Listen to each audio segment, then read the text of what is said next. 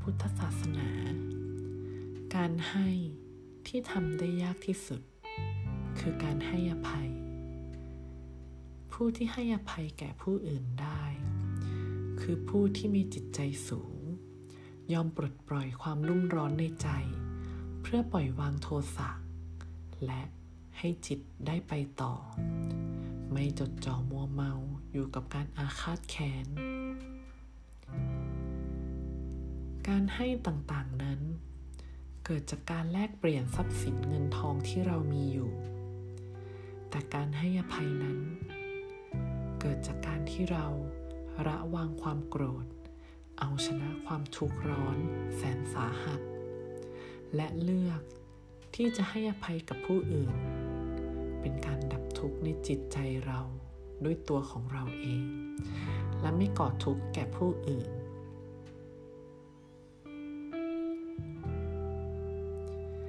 สิ่งที่ผู้อื่นทำกับเราไม่ว่าด้วยเหตุผลใด ๆ เจตนาดีหรือร้าย แต่เมื่อการกระทำนั้นก่อให้เกิดทุกข์กับเรา เป็นธรรมดาของมนุษย์ที่เต็มไปด้วยรัก โลภโกรธ หลง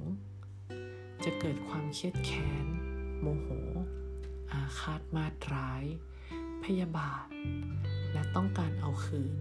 ด้วยวิธีต่าง ไม่ทางใดก็ทางหนึ่งคำถามคือ เมื่อเราได้แก้แค้น ล้างแค้น เอาคืนแล้ว เรารู้สึกดีขึ้นจริงหรือ เมื่ออารมณ์โมโหเครียดแค้นเกิดขึ้น การแก้แค้นเป็นสิ่งแรกที่เข้ามาในความคิด และคิดแต่ว่า หากเราได้เอาคืนมัน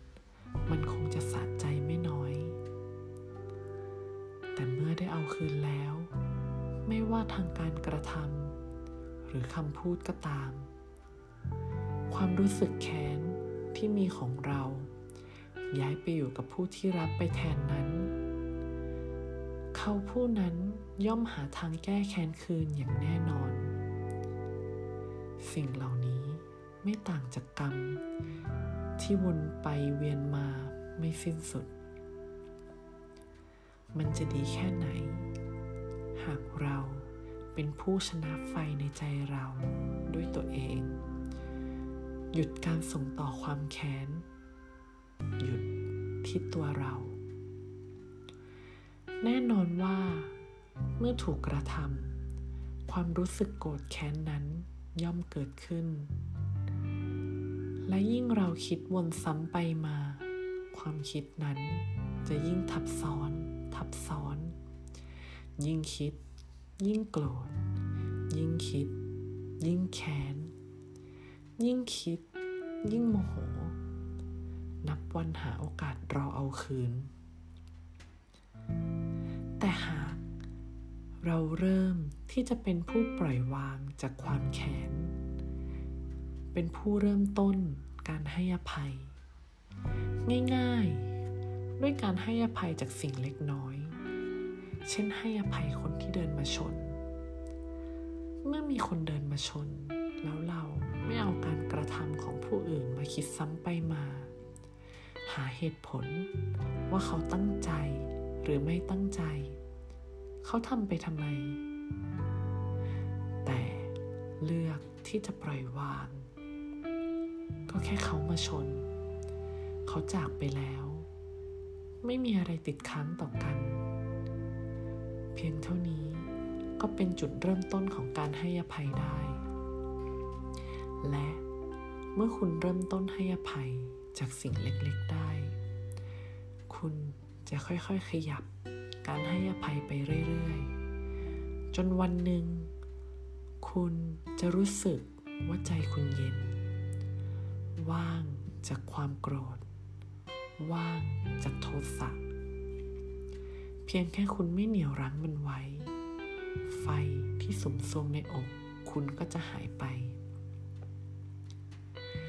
การให้อภัยไม่ใช่เพื่อเอาชนะผู้อื่น